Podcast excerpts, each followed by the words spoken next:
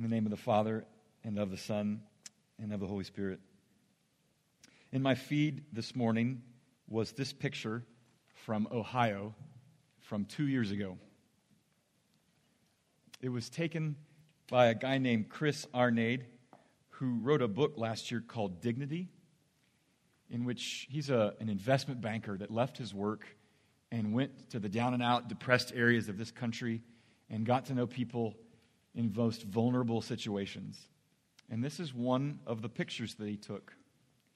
This is a family that lives in Portsmouth, Ohio, and that's their house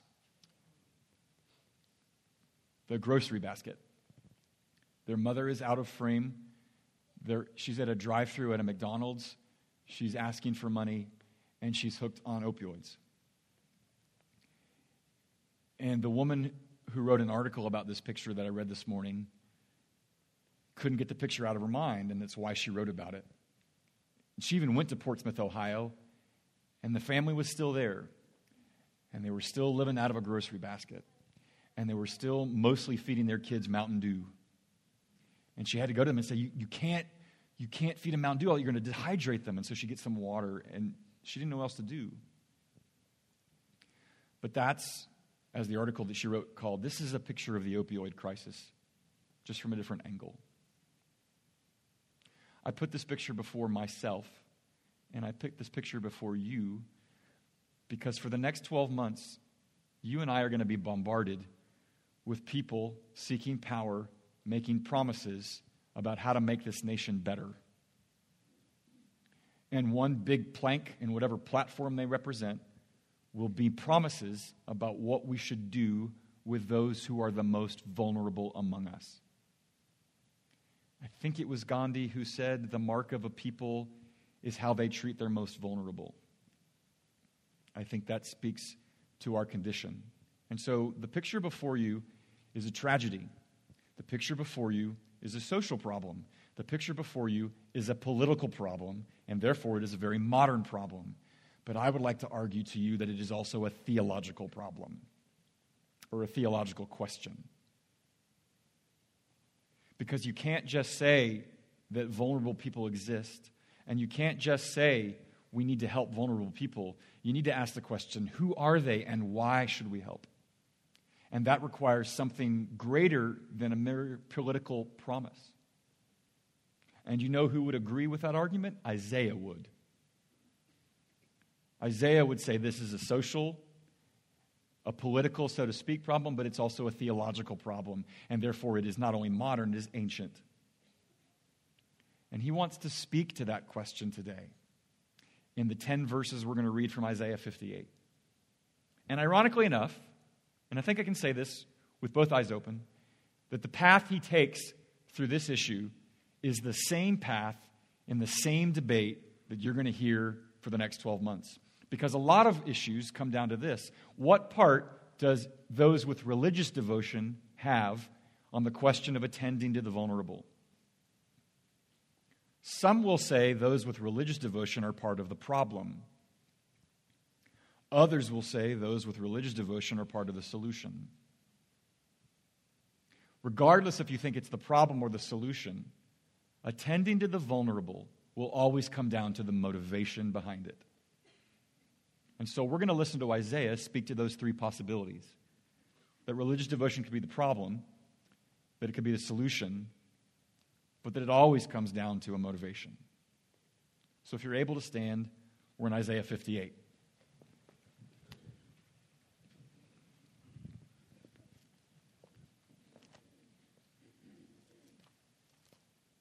Isaiah 58, starting in verse 1. Cry loud. Do not hold back. Lift up your voice like a trumpet. Declare to my people their transgression, to the house of Jacob their sins. Yet they seek me daily, delight to know my ways, as if they were a nation that did righteousness and did not forsake the judgment of their God. They ask of me righteous judgments. They delight to draw near to God. Why have we fasted and you see it not? Why have we humbled ourselves? You take no knowledge of it. Behold, in the day of your fast, you seek your own pleasure and oppress all your workers. Behold, you fast only to quarrel and to fight and to hit with a wicked fist. Fasting like yours this day will not make your voice to be heard on high. Is such the fast that I choose, a, a day for a person merely to humble himself? Is it to bow down his head like a reed and to spread sackcloth and ashes under him? Will you call this a fast and a day acceptable to the Lord? Is not this the fast that I choose? To loose the bonds of wickedness, to undo the straps of the yoke, to let the oppressed go free, and to break every yoke. Is it not to share your bread with the hungry and bring the homeless poor into your house when you see the naked, to cover him, and not to hide yourself from your own flesh? Then shall your light break forth like the dawn, and your healing shall spring up speedily. Your righteousness shall go before you, the glory of the Lord shall be your rear guard. Then you shall call, and the Lord will answer. You shall crawl, and you shall cry, and he will say, Here I am. If you take away the yoke from your midst, the pointing of the finger and speaking wickedness, if you pour yourself out for the hungry and satisfy the desire of the afflicted, then shall your light rise in the darkness and your gloom be as the noonday. This is the word of the Lord. Thanks be to God. You may be seated.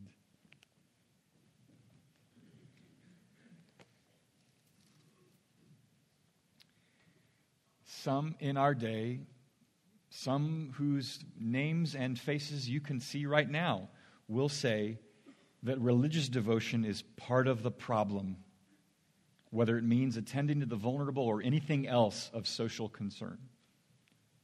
They will say, Will you please look at the history of the way sectarianism has plagued the church for decades, centuries, millennia? Will you look at that?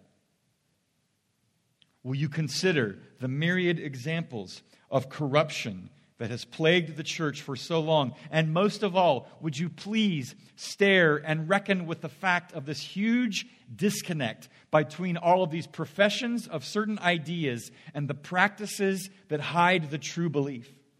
Will you see the abuse?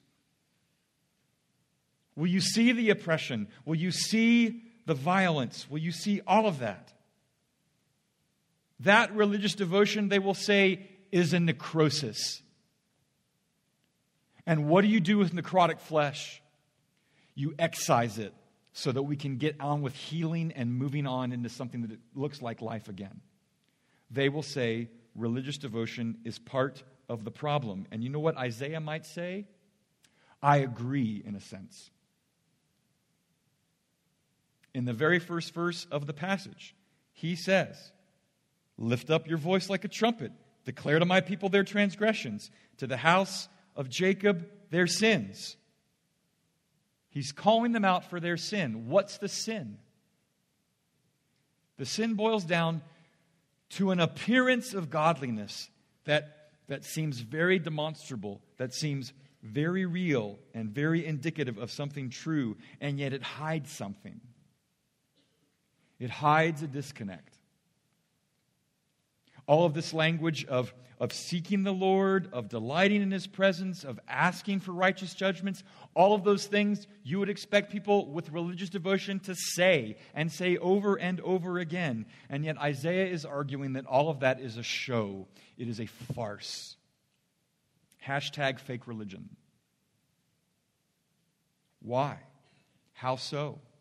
On what basis does he make that rather unequivocal accusation? Two things. Two things that they have fallen into.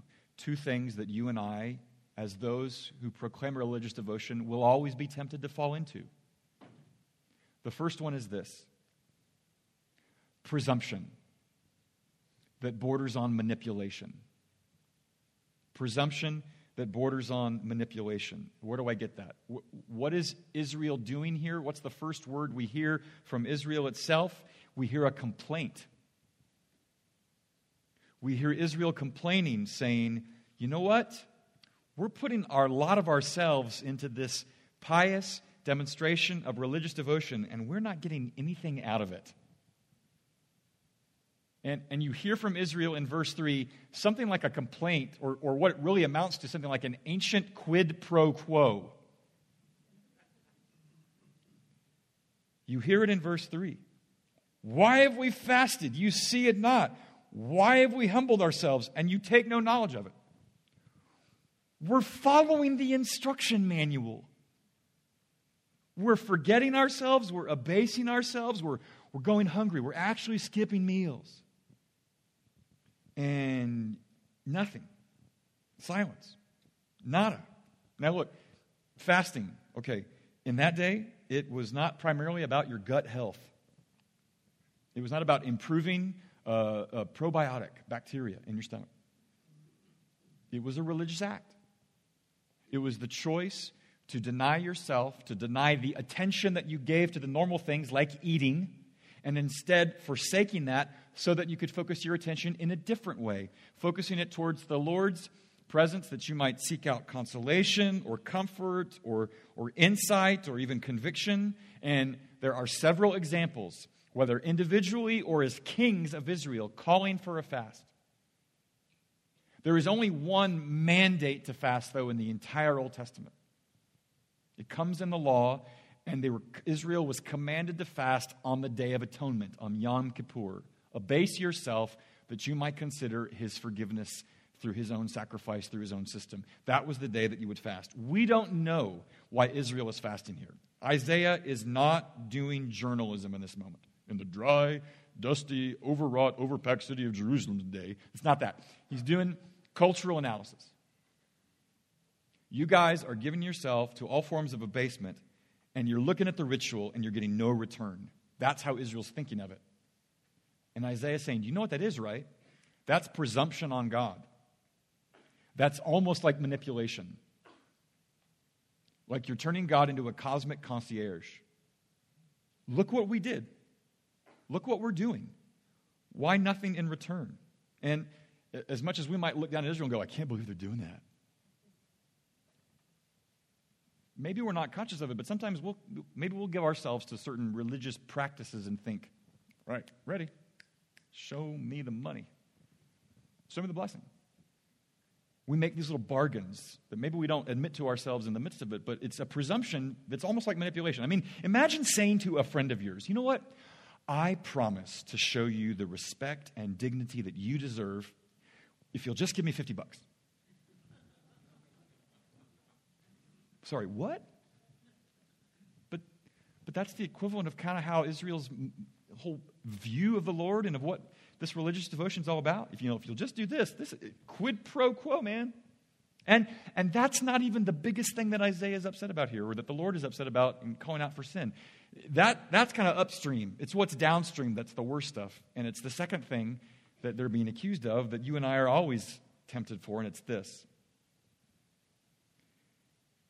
What has set in to this people as a society is a greater preference for consumption over compassion. They have come to value consumption over compassion. And you hear that explicitly put in verses 3 and 4. Behold, in the day of your fast, you seek your own pleasure and depress all your workers. Behold, you fast only to quarrel and to fight and to hit with a wicked fist. Fasting like yours this day will not make your voice to be heard on high. Again, it's, it's, when you read Isaiah, a lot of times it's hard to reconstruct the backstory there. Don't know what's going on. He doesn't specify. All we know is that whatever is going on, Israel, in their show of religiosity, and, and fasting kind of speaks for, like it's sort of a stand in for a whole version of spirituality. Whatever they're doing, they're still engaged in some kind of self indulgence that's to their own advantage, but at the same time, it happens to be to others' disadvantage. They're kind of living high on the hog in a certain way, but they're leaving nothing behind for anybody that can't do that. And that on its face is a violation both of the law and of love at the same time. In the law, it's explicit. If you own land and you bring in a harvest, do not glean all the way to the edges. Bring in the harvest, bring in the bounty, leave some back there for those that don't have, a, don't have two drachma to rub together to gather up what is the bounty of your place. Don't glean to the edges. But Israel has forgotten that. and they've forgotten others who are in a vulnerable place. And then the odd thing is, not only have they forgotten the law and forgotten others, they've actually forgotten themselves. Because apparently, in the course of their fasting, what happens when you skip a couple meals, right? You start to get a little irritable, irritable. And we like to call that around our house. Are you being hangry, right? Um, you get a little upset like that. As if you have to become angry when you're not eating. But that's what's happening in Israel's world. Skipping a few meals, they're getting hangry, they're coming irritable, and they're starting to get hateful for one another. It's all going very well right now for Israel. This, this inner disposition that is cultivated by their attempt to get close to God is actually making them outwardly fractious, full of disharmony, and hateful, and forgetting everybody except themselves. And Isaiah is saying, this kind of religion got to go. Take your religious devotion somewhere else. It's not helping. Lesslie Newbigin is a name that I've referenced before. He was a missionary in India for 30 years. And he comes back to the West after that time in India and realizes that the West is as much in need of a reintroduction and a recovery of the gospel as anybody he told about Jesus for the first time in Calcutta. And there's a story I read of him last week who he, he went to the Civil Rights Museum down in Birmingham. And he, and he, and he surveys the which, ways in which racism was so rampant for so long and still holds its tentacles in modern society. And he comes out to the parking lot and has sort of this moment of philosophical sobriety. And he's just lamenting not only the way racism persisted for so long, but the degree to which so many within the church were complicit in racism's perpetuation. And then he asked himself this question I wonder what later generations will identify as our biggest idol to which we are oblivious. No doubt it will be our economic idolatry and our blindness to consumerism. It will be our lives immersed in mindless consumption in a world where there is so much poverty and hunger.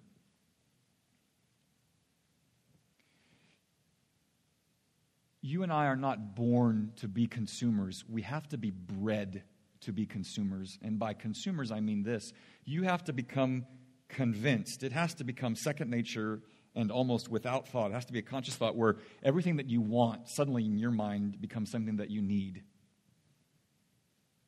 Or everything that's new suddenly becomes for you necessary. And when you buy that, when I buy that sentiment, then this is what happens to me. Bruce Waltke is a theologian who said, You know you're a consumer when you refuse to be disadvantaged for the advantage of the disadvantaged. Say it again. You know you're a consumer when you refuse to be disadvantaged for the advantage of the disadvantaged. If that's like far from you, then you know you've bought hook, line, and sinker. Now, look, the family in the grocery cart, do you think I know what it will take to help them? I don't. And I don't think you do either. The best I could do is something really simple and piecemeal and with empathy because I know that poverty and injustice is a layered, complicated problem. But Isaiah is saying it's not the complexity that's the biggest issue. The way into that world is not the problem so much as the will. And the more we're bred to be consumers, the less likely we're interested in being disadvantaged for the advantage of the disadvantaged if I can put where Isaiah and Newbigin is kind of like the, the cookie jars on the bottom shelf. I, I didn't know who Zadie Smith was until a week ago. And, raise your hand. Have you ever heard Zadie Smith? Anybody heard of you? Zadie Smith? Patty Lynch did in the first service. Aren't we all shocked? Zadie Smith is an author in her 40s. Uh, she wrote an article last week saying if you're under the age of 30 and you can think for yourself, you should thank God for that. Because so much of us, including those under the age of 30, get so much of our information from social media. And that means all of your ability to think comes from what she calls the algorithm. You get what Facebook wants you to get. And then you base all your thoughts on that. And she goes, if you can think for yourself, thank God for that. But what she says at the end of the article was really compelling to me. She said this I think the hardest thing for anyone is accepting that other people are as real as you are. That's it. Not using them as tools, not using them as examples or things to make yourself feel better or things to get over or under, just accepting that they are absolutely as real as you are and have all the same expectations and demands. I think that's what Isaiah was saying. What's at the bottom of Isaiah's problem is they don't see others as real as they are, especially the vulnerable. And I'm susceptible to that too, and so are you. And it's that kind of religious devotion that Isaiah is saying, that's got to go. But that's not all Isaiah says. Because, yes, if somebody says religious devotion is part of the problem when it comes to the vulnerable, Isaiah would nod his head at that. But he would also say, but there is a form of religious devotion that is actually the solution. That whereas it can be something that stifles the concern for justice and mercy, it can, as much, if not more so, be what compels and sustains the desire to act with justice and with mercy. It is not an enemy of compassion, it's actually a catalyst for it.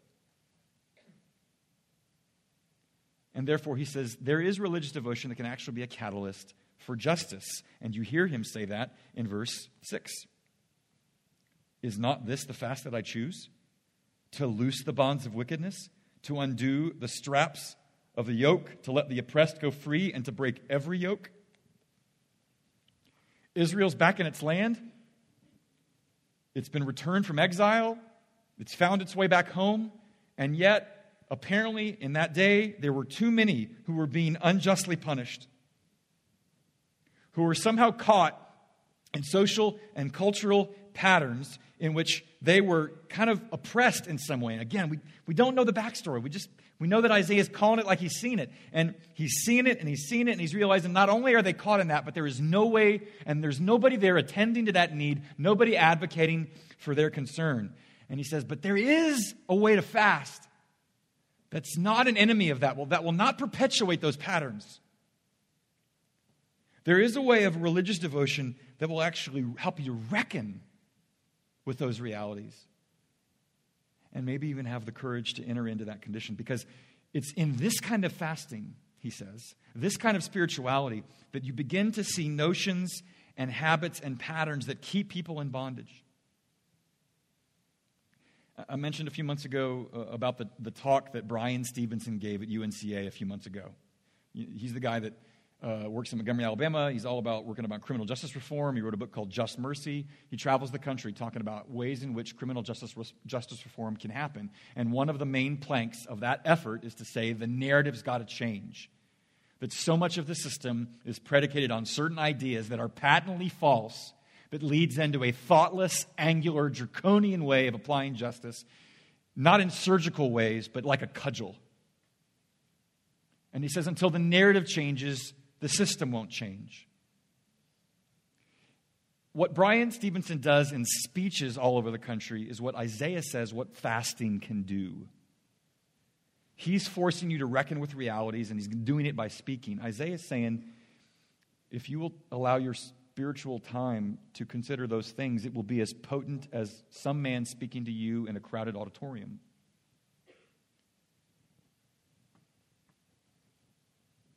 what Isaiah is saying is that this kind of fasting can be a catalyst for justice. And not only for justice, it can be a catalyst for mercy. It's what you hear in verse 7. Is it not to share your bread with the hungry and bring the homeless poor into your house? When you see the naked, to cover him and not to hide yourself from your own flesh?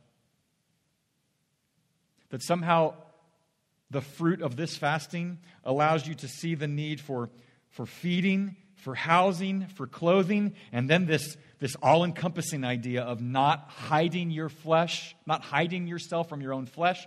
That's just a, an ancient way of saying being present. Pushing back against our own instinctual inclination to avoid looking at, avoid seeing it, avoid considering it, avoid reckoning it, but instead being present to it. It is actually saying to yourself, I'm going to believe that others are as real as I am. And that comes as an outworking of that effort, of an outworking of that religious devotion. Now, I'm going to show you a clip that has nothing to do with poverty and has nothing to do with injustice, but it shows somebody in a very real place of disadvantage. And here is how a little community comes together to speak and address that disadvantage. It's ironically from a Samsung commercial. You probably saw it. It didn't keep the G7 from catching on fire. But here's what happens when a community comes together to answer someone with a disadvantage.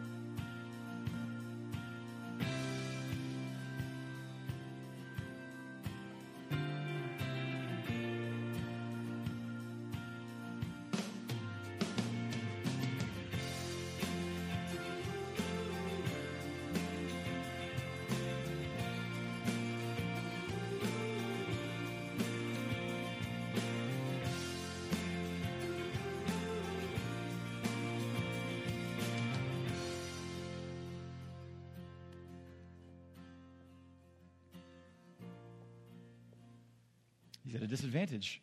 He can't hear. He can only speak with people that know his language. And so everybody learned his language. And that's what justice and mercy are, is kind of removing those barriers that they might become part of this community, be fully involved. And, and, and Isaiah is saying to Israel and to us all, there is a form of religious devotion in which you're reckoning with, with something, you believe, something you believe about Muharim, something you believe about your place in this world. That's a theological question. It's, look, Samsung sold sets that way. Look, it was a commercial. There was a there was a bottom line there too, even though there was something really sweet in the compassion. But in that midst of a disadvantage, the people take time and energy and strategy in order to meet to that need. And Isaiah is saying there is a form of devotion that compels that, but why? There's the last question, and that's where we're going to land this plane. Why? Why would it compel that kind of concern? Because every single promise you're going to hear from any political candidate for the next 12 months has an underlying theological basis for it, even if they won't admit it. There are certain beliefs that undergird their policies that they can't prove, that they'll just assert. That's a religious belief. You and I have all got them. And whether a devotion to the vulnerable is going to be real depends on the motivation beneath it. Because there are all sorts of things that might motivate concern for justice and mercy. Some might simply say, I want to make the world a better place. They have this moral feeling, they like it when they can help, and that'll make the world a better place. And they just they do it that way. And that's that's cool. And then there are others who get, you know, a little bit more philosophical. They have this more um, um, thought out humanistic strain in them that because people have an intrinsic goodness and potential, then we, for some reason, feel an obligation to attend to them if they're in a vulnerable situation. All of, there's all sorts of motivations behind that kind of justice and mercy. Isaiah has got one for us here. The motivation that Isaiah unpacks is this Do you want a new nation? Do you want a new world? Then make it a new world for those who've hit a brick wall. And your world will be different. And so you hear that in verse 8. Then shall your light break forth like the dawn, and your healing shall spring up speedily. Your righteousness shall go before you. The glory of the Lord shall be your rear guard. He's saying, You want to make a new world? You want to find guidance and, and clarity and compassion and conviction? Then go out and make it possible for those who are suffering unjustly or who in need of mercy. And, and you want to know, you want to walk with greater confidence that God is near, where he's kind of like his righteousness goes before you and his glory is behind you, kind of like you're, like you're hemmed in and he's got you. It's like the, the flying wedge. Attend to those who are the most vulnerable. And even goes on to say, the way you perceive me, the Lord, will change. Then you shall call, and the Lord will answer. You shall cry, and he'll say, Here I am. He's saying, whatever sense that you might have had that God was absent or forgotten you or, you know, doing other things, busy elsewhere, no. This world changes for you like this, it will be like I'm near again. There's a motivation. Now, if you're listening, you might think, wait a minute. That sounds like quid pro quo. But from God's point of view, uh, you do this for them, and then I'll do this for you. It's a bargain. Is it? Is it? So, so the compassion, the, the concern for justice and mercy is all kind of to give ourselves a gift because it'll be good for us. That's why we should do it for them. Shh, no. What is the motivation that Isaiah is talking about? He's saying this when you begin to have that kind of concern for those who are vulnerable, it's not so that you can get God's healing, it's because you already believe that you've received it. Because when you have turned your view away from this fixation on your own self unto those who find themselves in those places of vulnerability, what's already happened is you've no you're here, let me put it this way. Poverty and injustice is layered and complicated, and I don't have a, I don't have a single fix for it, and nobody that's running for office either does either. It's always going to be layered. But I do know one thing about that problem is that that misery is perpetuated when everybody thinks about only their own selves. And therefore, when you turn away from all the things that led you to be irritable towards your brothers and um, ill concerned for anybody else, the healing has already started to work its work. And now the things that were perpetuating those who were vulnerable in their misery, their misery is actually your misery too. Because all the things that keep you from helping others are the very things that are actually contributing to your own problem. Friends, you can become all the richer and still be lonely. You can make your world as safe as anybody on the planet and still be more insecure. You can be healthier than anyone on your block and still be rife with hatred and polarization. When the shift happens towards the vulnerable, not only are they helped, but you're already demonstrating the healing that He's working in you because of this one thing. Isaiah is saying when you act in that way, you're coming to reflect who God has already been for you. Who showed justice and mercy first, God or Israel? It would be God. It was God who acted for the sake of Israel's justice in them under the boot of oppression. It was God who worked on behalf of Israel to show them mercy, even when they whined in the wilderness. God is the one who had demonstrated mercy and justice to Israel. And when Israel starts to do that, they're just reflecting what God has been for them already. That's the motivation. Who God has been for them, that's who they mirror in themselves. And now that may all sound really subtle, and in some ways, it's kind of the implicit motivation. But what was implicitly put through Isaiah was explicitly demonstrated in the one who would succeed Isaiah and be the greater story beyond Isaiah, and that would be Jesus. Jesus demonstrated, spoke, and acted with justice and mercy at all times in every way, first of all, in his life. When the wee little man Zacchaeus is up in the branch and he takes him, says, I'm coming to your house for dinner, that was not just a great story so that kids could listen with flannel graph. Jesus was acting in Zacchaeus' life that he might act with justice again. He had defrauded people, and he chose to act with justice and generosity. When Jesus sat with pariahs and those who were ostracized and those who were tax collectors and sinners, everybody that had treated those folks with condemnation, Jesus comes to them with mercy and kindness and loving. He is acting with justice and mercy in his life. But he's acting with justice and mercy at the same time and in real time at his cross. Because in that moment, on that cross, when he made himself the most vulnerable, he was there to satisfy the justice that sin deserved. But at the very same time, he was also extending mercy to those upon whom that justice ought to have fallen. And he entered into our vulnerability to speak to our greatest vulnerability so that he might act with justice and mercy on our behalf for the sake of the whole world. That's justice. That's mercy. When you get that, everything changes. That's your motivation. Look, you want to make the world a better place? Great. But not to be cynical but for every one good thing you do for another with a way of justice and mercy, I'm sorry. There are 10,000 other examples of it being the exact opposite demonstration.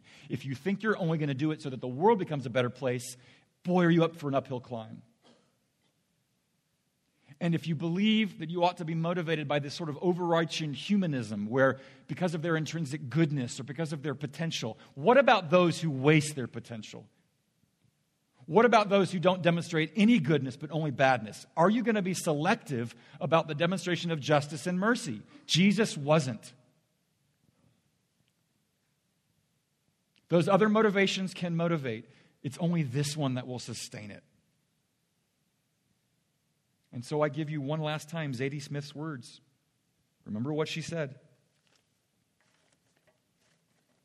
I think the hardest thing for anyone is accepting that other people are as real as you are. That's it. Not using them as tools, not using them as examples or things to make yourself feel better or things to get over or under, just accepting that they are absolutely as real as you are and have all the same expectations and demands. But then she ends the whole article with these two sentences. And it's so difficult that basically the only person that ever did it was Christ. The rest of us are very, very far behind. She understands. Here is one who came and entered into vulnerability and acted with justice and mercy, and nobody else can hold a candle to him. But she nor I are looking at you, nor Isaiah is looking at you with shame, saying, Shame on you. You need to get God's favor by acting with God's mercy. That's not what he's saying. That's not what she's saying. That's not what I'm saying. It is simply to believe that you are already the recipient of justice and mercy. And that's why, towards the end of Tim Keller's book on generous justice, he says this There is a direct relationship between a person's grasp and experience of God's grace and his or her heart for justice and the poor. Before you can give this neighbor love, you need to receive it.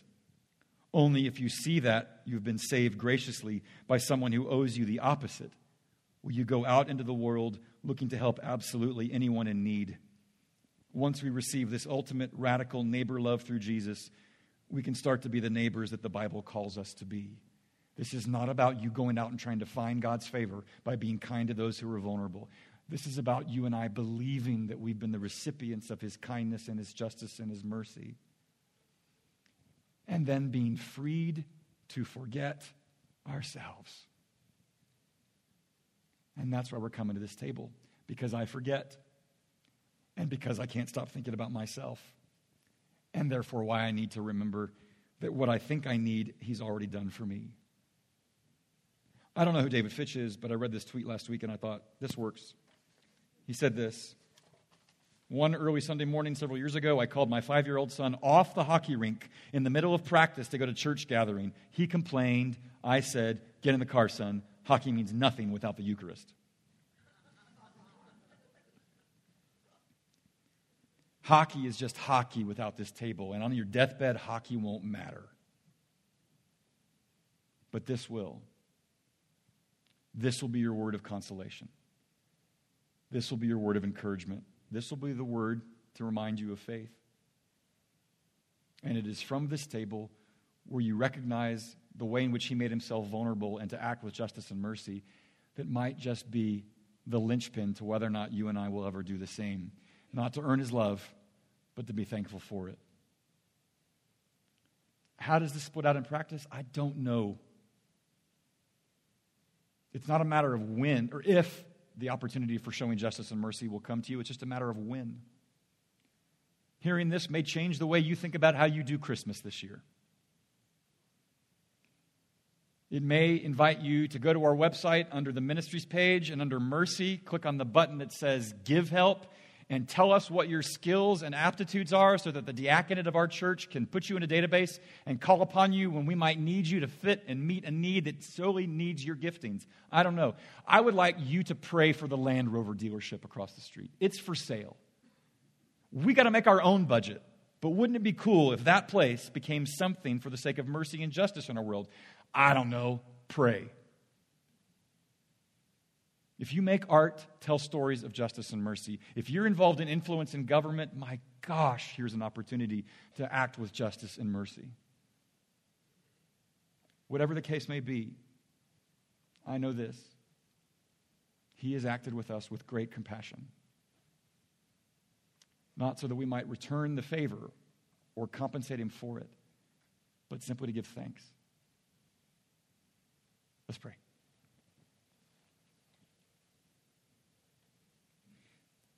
Father, I am going to be tempted to be satisfied with only having spoken of it today. I will be tempted to think that's all that needed to be done. And I know full well that your church is mainly involved in the work of heralding your kindness and your goodness and your grace to us, and to speak well of it and to demonstrate it in word and in deed. And that is its main and most important work, but we know it's not its only work. So we ask that you might show us how might we uniquely take up the work of justice and mercy through ourselves as a community. Help us to see and act with clarity. Help us to act with love. In Jesus' name, amen.